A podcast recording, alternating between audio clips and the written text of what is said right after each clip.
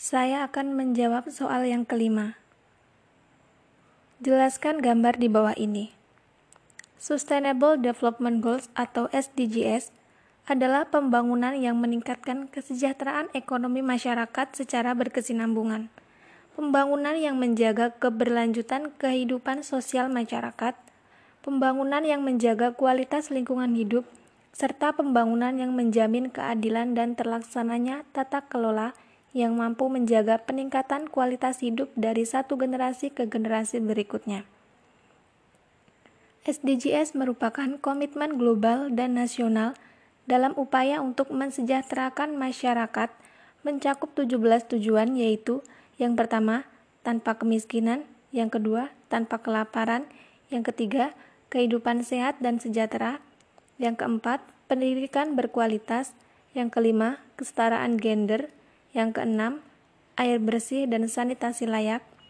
Yang ketujuh, energi bersih dan terjangkau. Yang kedelapan, pekerjaan layak dan pertumbuhan ekonomi.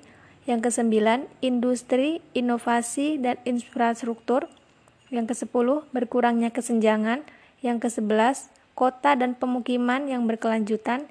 Yang kedua belas, konsumsi dan produksi yang bertanggung jawab. Yang ketiga belas, penanganan perubahan iklim.